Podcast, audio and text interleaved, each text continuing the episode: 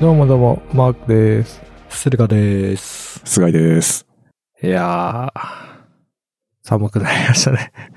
毎回、そのそさう、季節のあれで入るの。そのなんかもう、天気ネタを喋るっていうのが癖になっちゃいましたね。ああ。それ、後から聞く人が、全くこう、なんだろうな。こう、反応しづらいネタですよね。うん。そうそうななんでんすよねだぐらいしか。うんあこの時はそうだったんだねっていう。それぐらいですよね。なんかでも話すことが、最初にでも、いろんなポッドキャストで結構自然にみんな話してるからすげえなと思って。そうっすね。編集してんじゃねえかな。してんのかな俺だから毎回もう天気のやつカットするやつよ、今度から。ああ。ね、なるほどね。 いや、それでもいいと思います。うん。なんかその最近ポッドキャストでやっぱ聞いてると、うん。なんか100、100回記念みたいな。なんか結構多いから、 うん。あなんかみんな同じようなタイミングで一一斉に始めたのかなみたいな。あ、そっか。週一でそんでやってると、だいたいうん2大体同じぐらいになる。年そぐうらそうい。そうそうそう。そう、50回の時もあったから、大体なんか、確かに。すごいっすね。ゆるふわも100回言ってましたからね、この間。うん。なかなかやっぱ、ねなんかタイミングがえ。同じだったのかもしうれん。ない。同じで、状況がみんなほぼほぼ一緒 だから。安定してあ続けられちゃうエピソー。ドそをうですね。積み重ねられる って。いい、いいことなのか。悪いこといいことだ。悪いこと ではない。いやー、しかしさ、前回あの iPad を買うかどうかみたいな話したじゃないですか。うん。ああ。え翌日買ったんですよ、収録の。早かったですね。うん。近所のビッグカメラで買買ったんですよ。ああ、でそうなんですか。うん。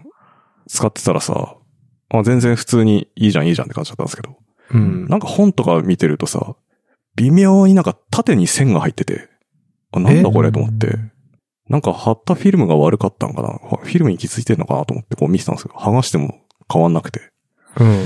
綺麗に一本線が入ってて、多分ハードの不良だなっていうことで、今、ああそうなんですの、配送修理出してます。ええええ早く も。うん初期不良何日使ったんですかみ3日も使ってないじゃん。早 かった。えはい。初めて弾きましたね、でもそんな。えええなかなか、俺聞いたことないですね。確かに。ドット掛けじゃなくても、一本のラインが。ラインっすね。レティーナってどうなんすかねあれ。どういう風になってるのかわかんないけど。結構、LINE な、に、認識しなくなったりとかするらしいですよ。あ、そうなんだ。んまあ、ドット抜けだったらさ、まあ我慢するかと思ったんですけど、こう、縦に線が入ってるんで、やっぱ。ああ。じゃあもう気になりだしたら一生気になるやつです、そうそうそうう。ん。まあなんかスルーしてもいいかっていうぐらいの、髪の毛一本ぐらいの線なんですけど、うん一回気づいたらなんかめっちゃ気になってきて。いやーしかもやっぱ気さになりますよ新品だしね。うん、新品で7万とかするわけですよ。あでそしたらさ、なんか、いや、これ我慢するのおかしいなと思って、あ。 そうですね。サポートに電話しました。はい。ええなので、その場でなんか新しいやつと交換じゃないですね。あ、そうそうそう。うんあのね、量販店で買ったんで、まあその時画面、画面確認すればよかったんですけど、してなかったっていうのもあって、うんただね、その場で確認しても絶対わかんないぐらいの感じなんですうよ、ね、多分。ん。ああ、うん使ってみて、っそうそうそてレベルう。。気づくレベル。はいはいはい。うん。はい。 iPad 何買ったんですかエア。あ、エアーはエアの一番容量少ないやつ。いはいはい。ちど、え、Kindle 見ましたあ、あ、見ましたよ。めっちゃ読みやすい。読みやすい。うん。やっぱせ、うんじゃあ正解は iPad だったってことですかね。そうですね。ちょうどいい感じでしたね。う。うんんあの、徳丸本の固定レイアウト版を読んでたんですけど、非常に読みやすかったですね。あはい。あ。iPad Air はね、ベゼルも薄いし、そうっすね。顔認証だし。あ、指紋ですよ。エア。あ、Air って指紋でしたっけ指。紋。あ、顔じゃないそうでしたっそうなんだ。え、そうてか指紋認証ある んだ。ある。じゃあ、iPhone あをった指紋認証にしてくれよ。あの、上にボタンあるじゃないですか。電源ボタン。はいはい iPad って。そこがね、あの、指紋認証になってた。ああ、そっか。あだから、こう、ポチって押して、そういうタイプかんスリープから解除するときに同時に指紋認証みたいな。うーーん。やつでしたうんそっかなるほどね。はい。商品自体はいい、いい商品です。うん僕が引いた、あの、答えがダメだっただけで。 そこまで使い、こな、切れてないうちにはい。行っちゃったんですね。早めに気づいてよかったです。確かに。ちなみに Apple Care って入りましたいや、入ってない。ああ、やっぱ入らないですよね。俺ね、これまで一回も入ったことないんですけど、うん。えうん、 iPhone もうん、一回もない。マジか。うん。入りました入ったことあるいやいや、結構入ってますよ。結構、それ一貫して入ってるとかじゃなくて、今回やめと。とくかとかそういうなんか気分で決めてんすか、それ。そうそうそうそう。あ、 そうななんんかだ。なんかでそも、れたい いやでも大抵入ってる気がする。あ、そう。そうでも逆に入んない時どういう時入なっんだうん。なんかあの、うん電池交換、下手ってきたら無料で交換できますよとか。なんかあそんなこと言うからさ。あ。あ、そうなえー。んだとそうそうそういそう。や、でも別にな。多分電池交換する前に買い替えるからな、多分。ああ、まあね。うん。で、まあ、インプット用だったらな、そんな、マジか。スえ、スペック、うう。ん。駿河さん、アップルケア。あんまり入らないですね。入ったことあるはあるんですけど、うん。なんか結局活用しないことが多くて、ああ、そうっすよね。まあ保険だからな。そうそうそう。だったらね、ちょっと地味に高いっていうか、iPhone 自体高いのに、うん。こっからさらに取られるのかと思うと躊躇しちゃうんですよねう。ん。そうっすよね。めっちゃ高いですよね。高い。ね。うん。むしろ自分から壊しに行くかとか、 うん。あ、そういう人、エクストリームな感じで使う人。うん。そう、そのぐらいじゃないとちょっと。なんか普通に使ってると、ああ、前はちょっとあの、ジョブズリスペクトで、うんあの、裸でカバーとか何もつけずにですね、使っ てたんですけど、うん。そしたら1年以内に絶対画面割れちゃうん ですよ。だからそれはちょっとさすがにやばいと思って、うんあの、カバーは、あの、つけるようにして、うんそしたらそうもでうすね落とすことがなくなって、うんアップルケアも必要なくなったって感じですそうね。っすよね。あそうそう。だそういうなんか破損系は結構自分が注意して使えばなんとかなる。あ、まあうね、んしかもまあね iPad だったらね、家だしね。基本家だし、それも多分ケース入れるし。うん。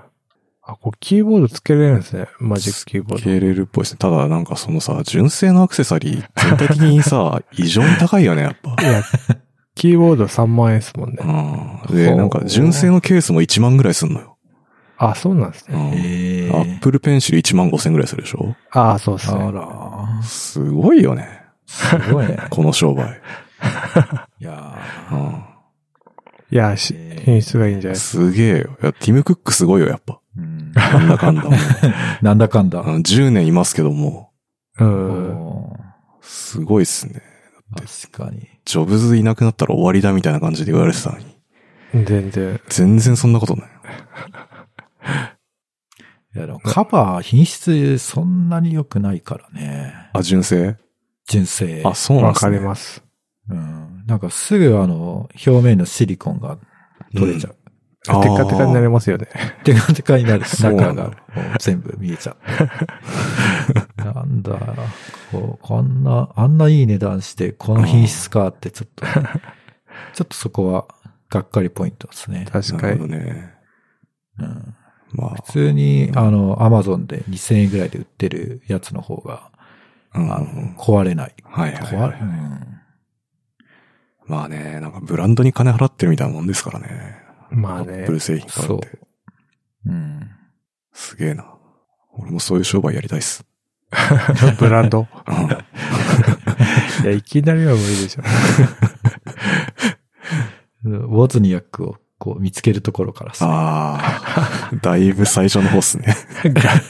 ガレージで。そうそうそう、ガレージにそうねそういうとこかそうね頑張ろはい。じゃあまあよかったと。これからですね。使いこなすの。う。はい。 YouTube 見たり。そうですね。使いこなす。はい。では、次は、ワーケーションっていうワードがあるじゃないですか。はい。なんか、よくわかんないけど、ワークとバケーションの合わせた造語で、はいはいはえーまあ、一般的にはちょっとリゾートっぽいホテルに泊まって仕事をするっていう、なんかこう矛盾した要素を組み合わせた、なんか、ことを言うらしいんですけど、い。うんなんか、それをちょっとやってきました。うん。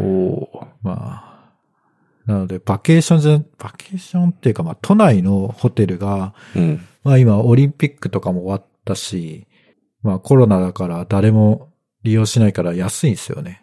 へえ。なんか普通、コロナ前の半分以下ぐらいで、普通なんか泊まれちゃうんで、おうで、かつワーケーション用に、まあ朝から夜まで、なんかそのデイユース的な使い方ができるっていうホテルが結構あるので、ちょっとうん新宿の某ホテルに行ってきたんですけど、へえ。うーんまずね、うん。あの、荷物を準備するのがすごくめんどくさかった。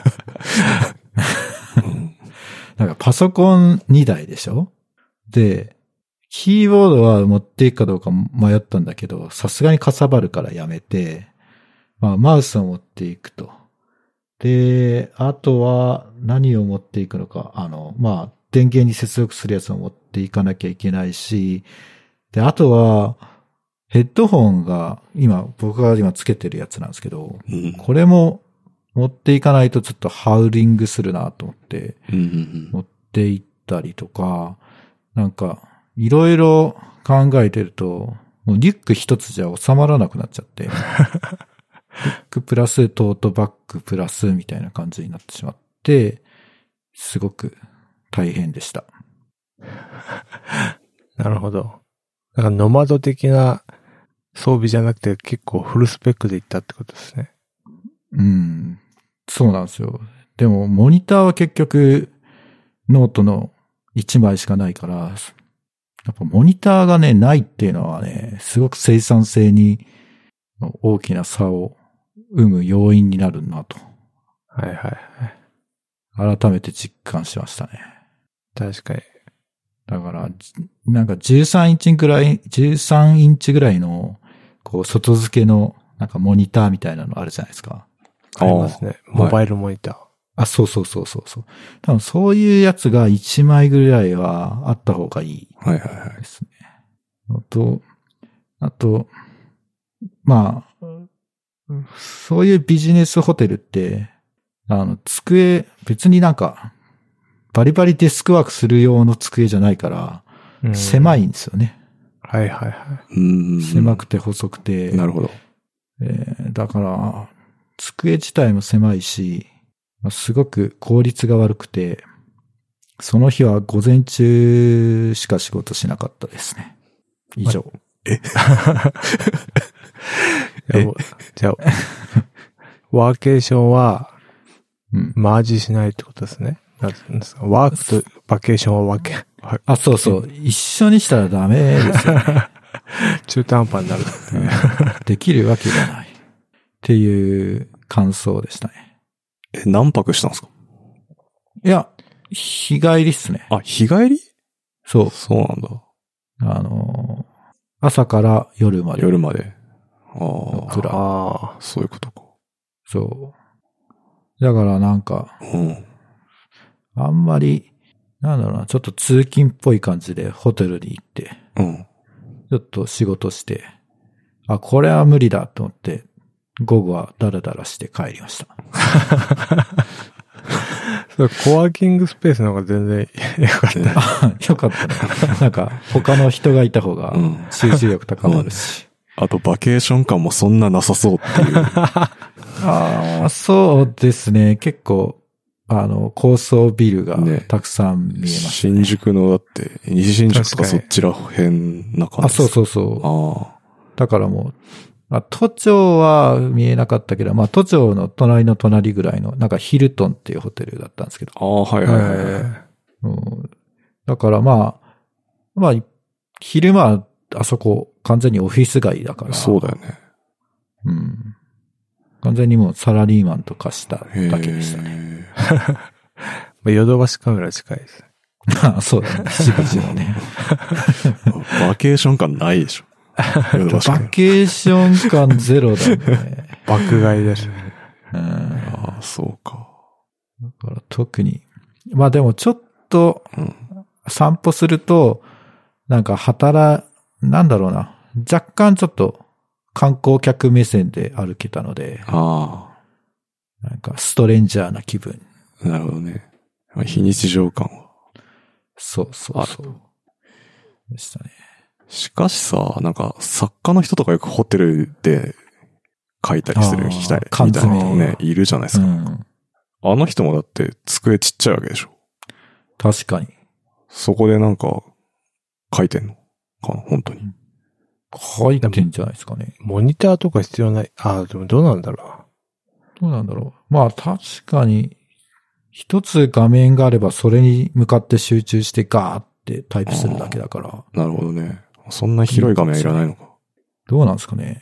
う。てか昔だったらなんか、紙とペンだから、あ、そうそなんうか。缶詰にする意味ありそうだけど、今って、うんね、ネット繋がったら、あー缶詰感なさそうな。ああ。もうう。どうしてんだろうね。ワープロじゃないですか、やっぱ、ワープ ロ。 他ワに何もできないように。いや、ワープロって、さ製造してるんですかわからん。え、ないのかなないんじゃないワードプロセッサー。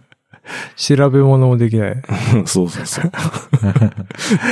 いやなんか、SIR だとそういう環境の職場ありまねすけ、ど。あるよね。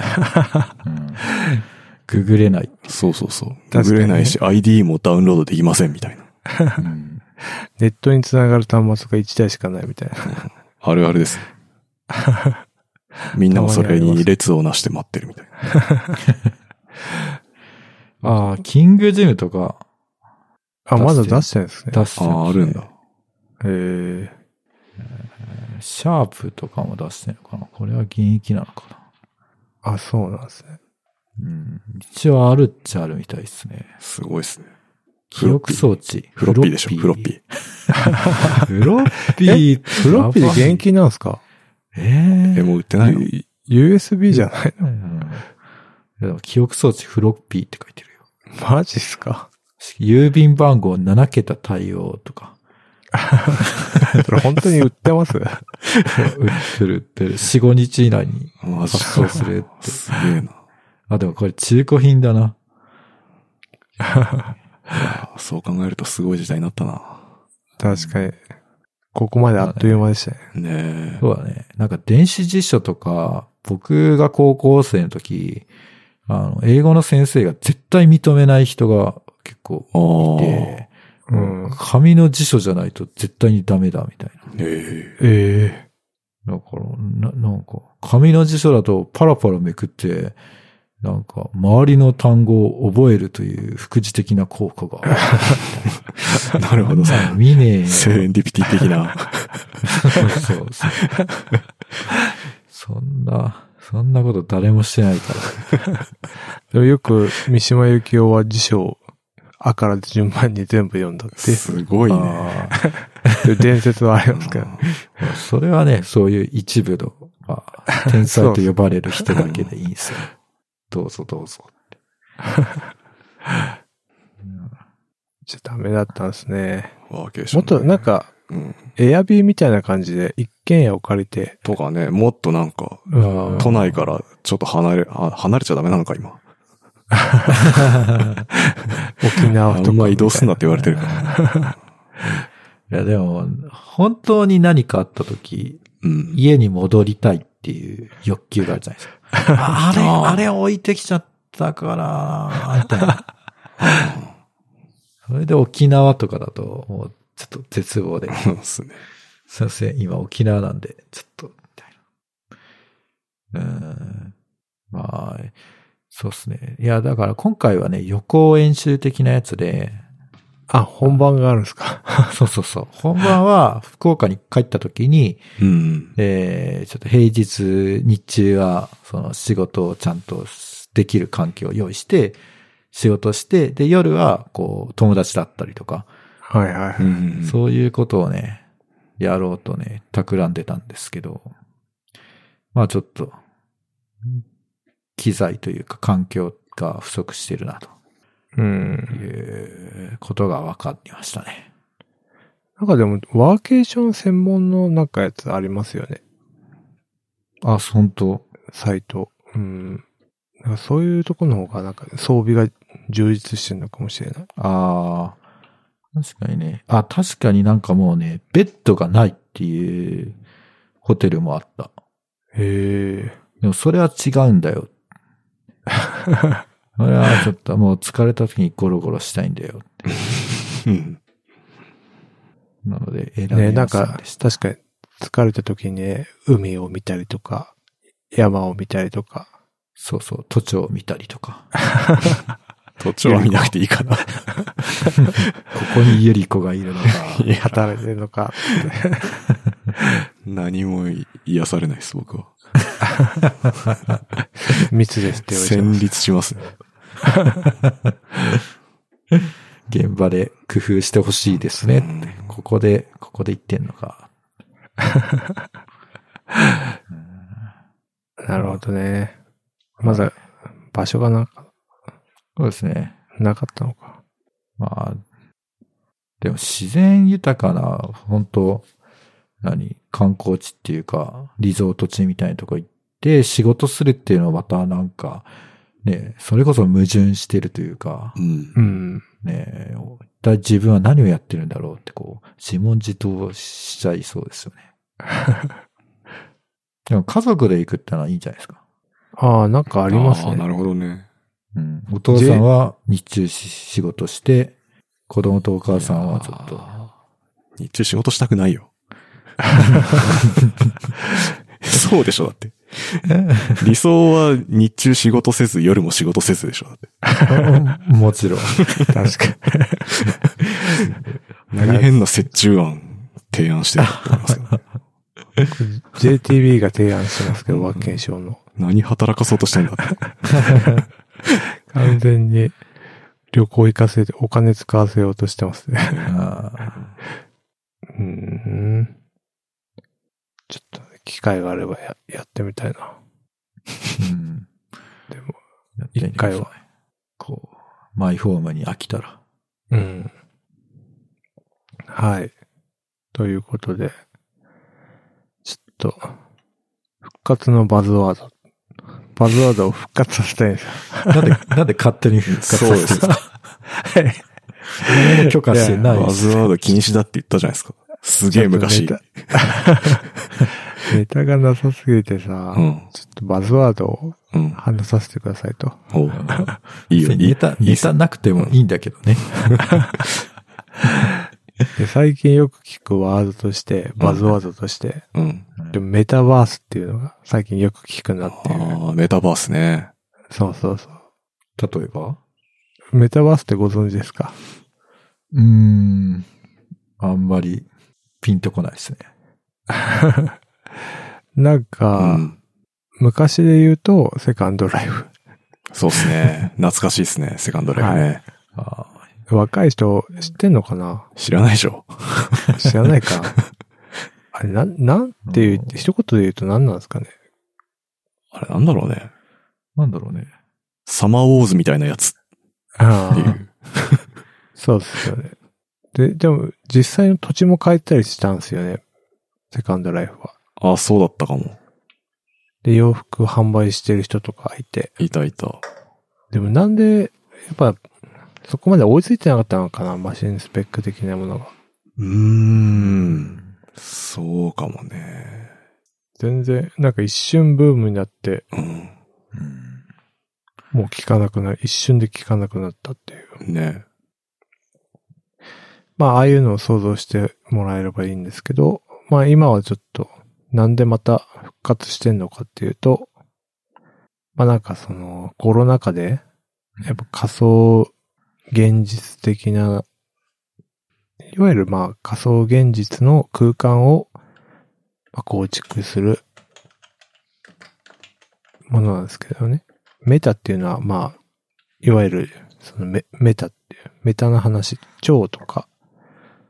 で、バースが、なんだっけ、ユニバースの二つを足して、メタバースっていう、そういうもので、で、なんで言われるようになったのかっていうの、なんか、まあ、一つはなんかその、フォートナイトってあるじゃないですか、ゲーム。ああいうのもメタバースの一個で、なんか、フォートナイトってライブとかも開けるじゃないですか。そうなんだ。で、なんかトロビス・スコットとかのライブでめっちゃ人が集まったとか。うん。で、日本で言うと、あつ森うん。あーおあつ森もなんかメタバースの一種だと言われています。言われてるそうです。で、なんかその空間上で、まあアバターを使ってうん、そこにある仮想通貨的なものをやり取りするし、したりとか、なんか、そういう感じで、まあメタバースの一種だと。で、なんかめ、あつ森とかだと、なんか JTB が2ヶ月かけ、社員が2ヶ月かけて、うん。あの JTB の島っていうのを作って、 浅草とか横浜を再現したっていう 謎イベントがあって。ああった、りえ、スイッチのやつでそうそうそう。し JTB が。島なのに。 そうそうそう。へー JTB 島っていう、なんか JTB がやって、社員が2ヶ月かけて作ったらしいですよ。ないですか。え、出来栄えはどうなんですかいや、わかんない。俺、あつ森やってないから。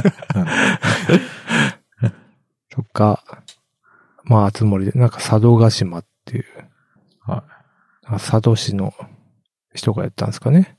なんか、い。うん。とかバーチャルイベントで、リアルイベント、そういうのもやってるらしくて、まあ、メタバース盛り上がってますよと。うん。で、なんかそういうなんかもうバズワード化してて、なんかね、Facebook とか Microsoft も、まあ、結構お金をつぎ込んでやってますよと。いうので、メタバースが次なるソーシャルネットワークの次に来るものになるのかっていうのが、っていう話なんですよね。えへなんか最近、高校生とかが、うん。なんかバーチャル修学旅行とか行って、ーああ。 VR ゴーグルつけて、なんか、修学旅行に行った気持ちになるみたいな、経験させるみたいな、なんかシュールなニュースが。見た見た。あ、そうなんですか。そう。あれも、その、なんだ、あれなんす、それなんすか、その、メタバースメタバース。そう、そうじゃないですか。てかなんか、巨大なプラットフォームみたいな。だかうん。らうん、本当にそれを構築すればそこで結婚式も挙げれるし、みたいな。本当セカンドライフ的な。そこで仕事もできたりとか。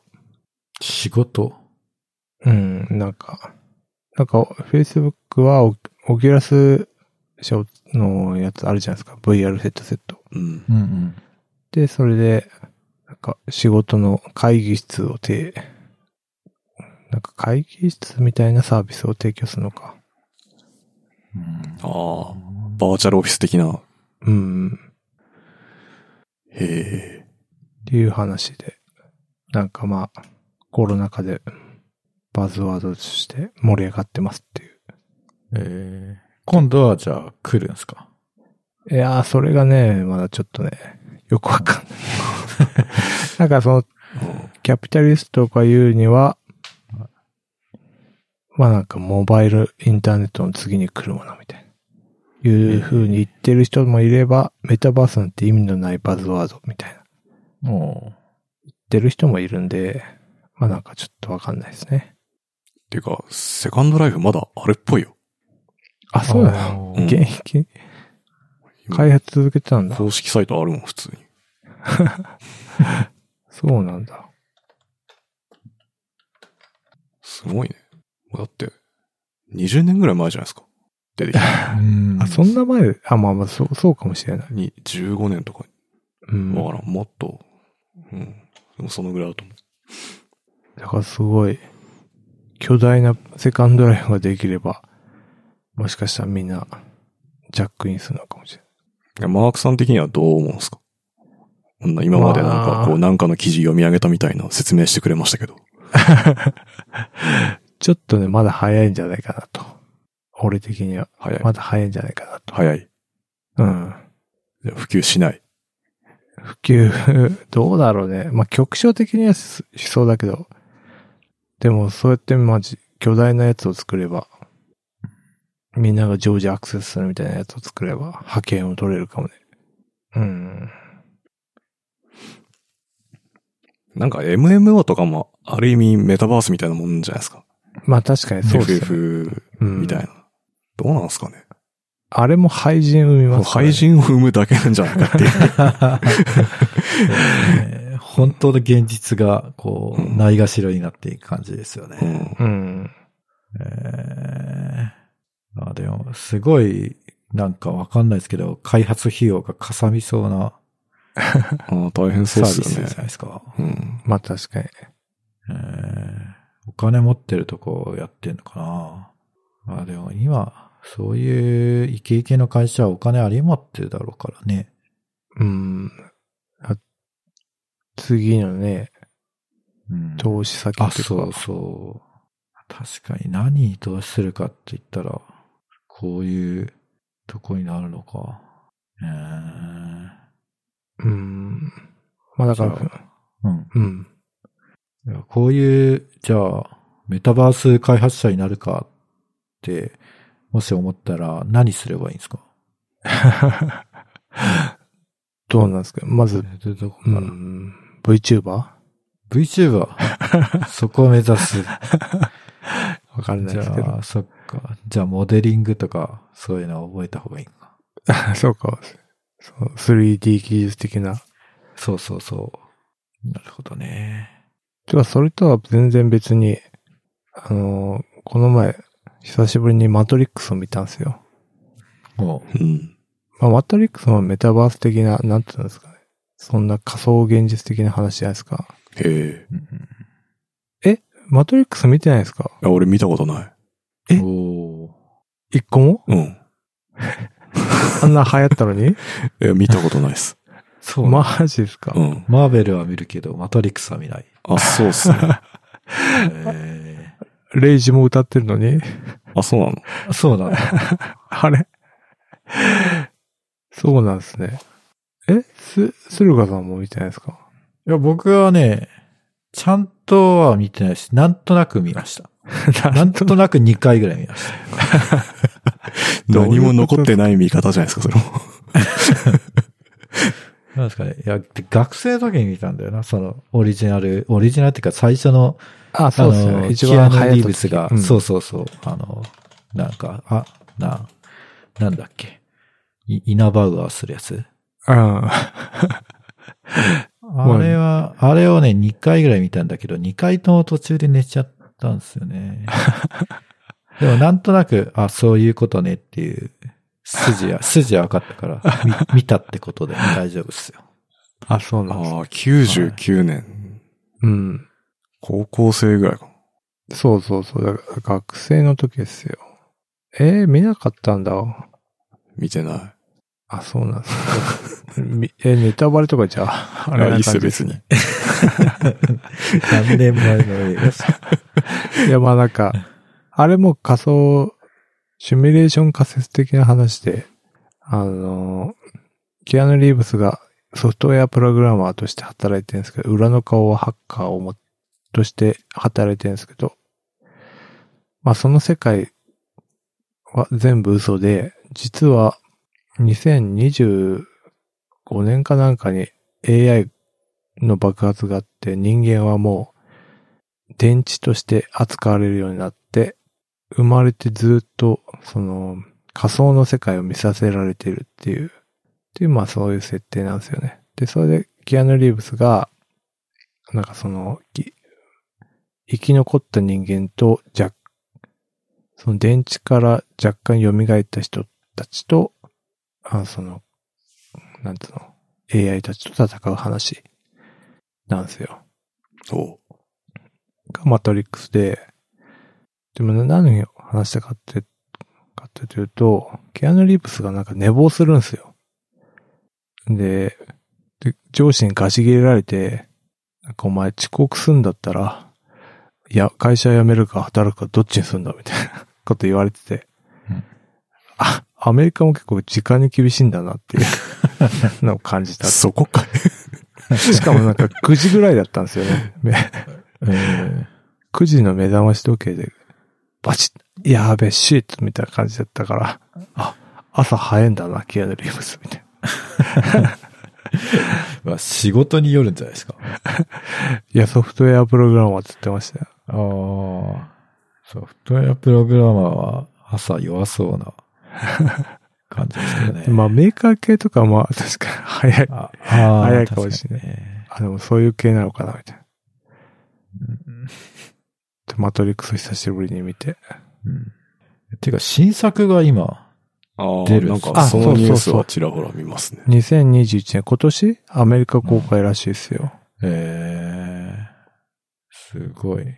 え、世界観つながってるんですか一貫して。どうなんすかね。ねちょっとね、俺も全然覚えてなくて、話を。はいはい。で、今なんか結構新鮮な気持ちで見てるから。ニートさんをね、見て、どうだったっけなってちょっと思い出したいんですよああ。ね。で、全然関係ない。 まあ、あの、マトリックスの監督ってオシャウスキー兄弟だったんですけど、 うん。今ってオシャウスキー姉妹になってるんですよね。えああ、そうですね。ななんと。そういうのは知ってるんですか LGBT 的そな。うそうそう。それは知ってる。てか有名な話 ですね。あそうそれは知ってんだ。あ、本当だ。二人とも性転換を行いって書いてある。そんなことあるすごいね。えー、おすぎとピーコみたいな感じ。はあ。なんかなんかもう、知らない間に、すごいことになってんなっていうう。んいいっすね。尖ってますね。っていう。えーちょっとメタバースからマトリックスの話でした。うんじゃあ、兄弟を姉妹に一括置換するっていう作業が、いろんなサイトで行われたんですね。そう、 そうかもしれないですね。 オシャウスキーブラザーズ から、オーシャウスキーシスターズ。そう。そうらしいですよ。うんまあなんで、ちょっと、日本で公開される前に、にニートさんを見とこうかなと思ってます。おうでね、メタバースの練習を。 練習。メタバース。実際にそのメタバースのサービスや入ればいいじゃないですか。そうっす。フォートナイトでもやればいいじゃん。そうですね。なんかそういう、まあ、信じてればね、そっちに飛び込めばいいけど、うんちょっとな、まだ早すぎるような。想像できないですね。 あはい。あはい。みんなもんすかね。満足。こはい、満足しました。復活のパスワーれからも定期的にやっていく感じです か。ド。うん。今回はちょっとバズワードだけじゃなくて、ネタもね、はいちょっとす確かに。記事も読んだし、記事読んだんか、やっぱ。まあこれで聞いてる人も、もやもやがちょっとは 残らないかなって。はい。はい。やる気ない FM では、やる気ない FM ファンクラブを運営しております。ノントのサークル機能を使って運営しております。月々200円を払っていただければ、メンバー限定エピソード、メンバー限定スラックチャンネルにご招待します。よろしかったらどうぞ。はーい。ではでは、バイチャップ。